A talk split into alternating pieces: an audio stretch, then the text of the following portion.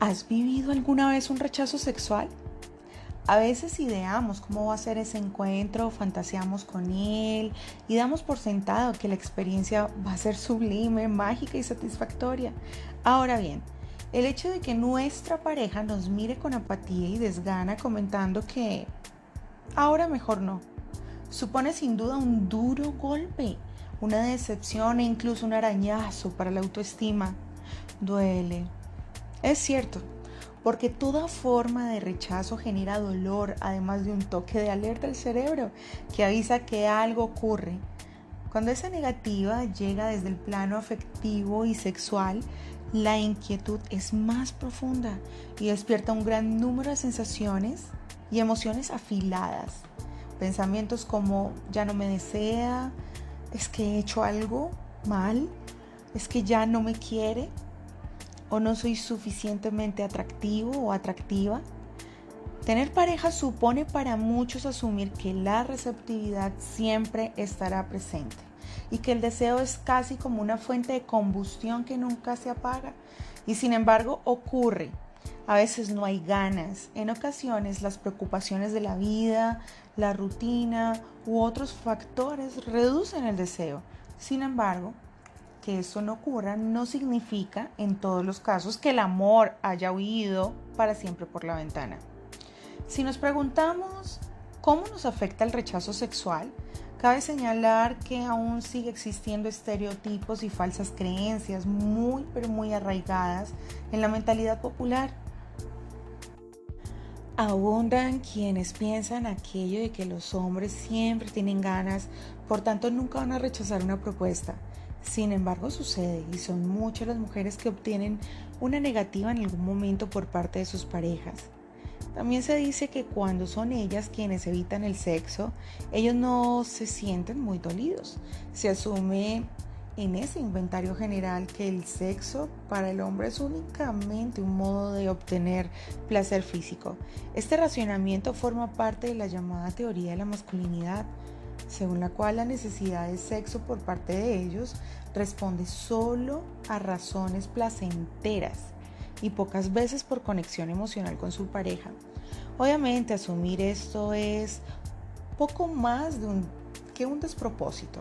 Para los hombres no es solo un pequeño chasco, al igual que para las mujeres no es una simple decepción, algo que se olvida al cabo de un rato con un helado de chocolate y el siguiente capítulo de su serie favorita.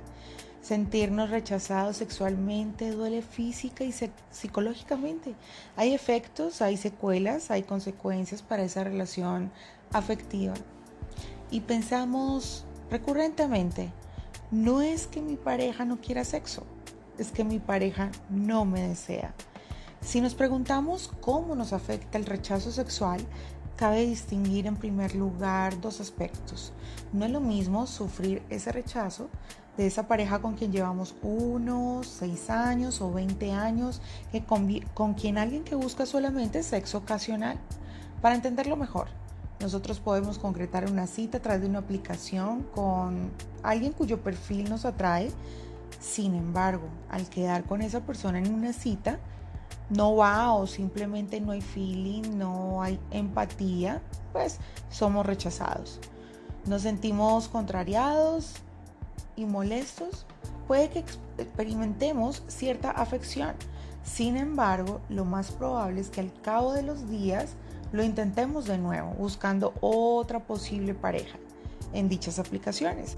Por otro lado, si contamos con una pareja estable, el rechazo sexual se vive con otra magnitud, con otra trascendencia. Tanto en hombres como en mujeres ese rechazo no se interpreta solo como un bien, hoy no le apetece el sexo, no pasa nada. Lo primero que aparece en nuestra mente es mi pareja no me desea. Y es este pensamiento el que va desempoderando a cada uno de los integrantes de la relación. Este pensamiento surge tanto en el cerebro masculino como en el femenino, porque en ambos géneros el que la persona amada no quiera disfrutar de ese instante de intimidad se vive con decepción y sorpresa.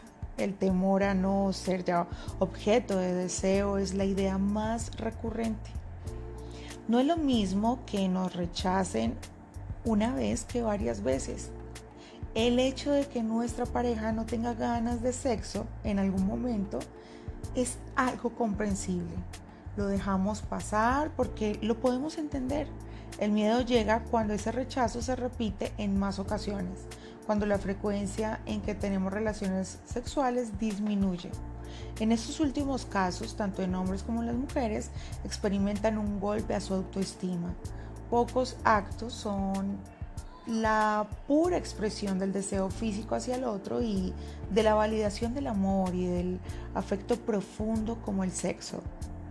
Si este falla y la otra persona no lo quiere, todo se pone en duda, todo se tambalea en una cuerda floja emocional, nos sentimos rechazados y todo rechazo es un golpe a la autoestima.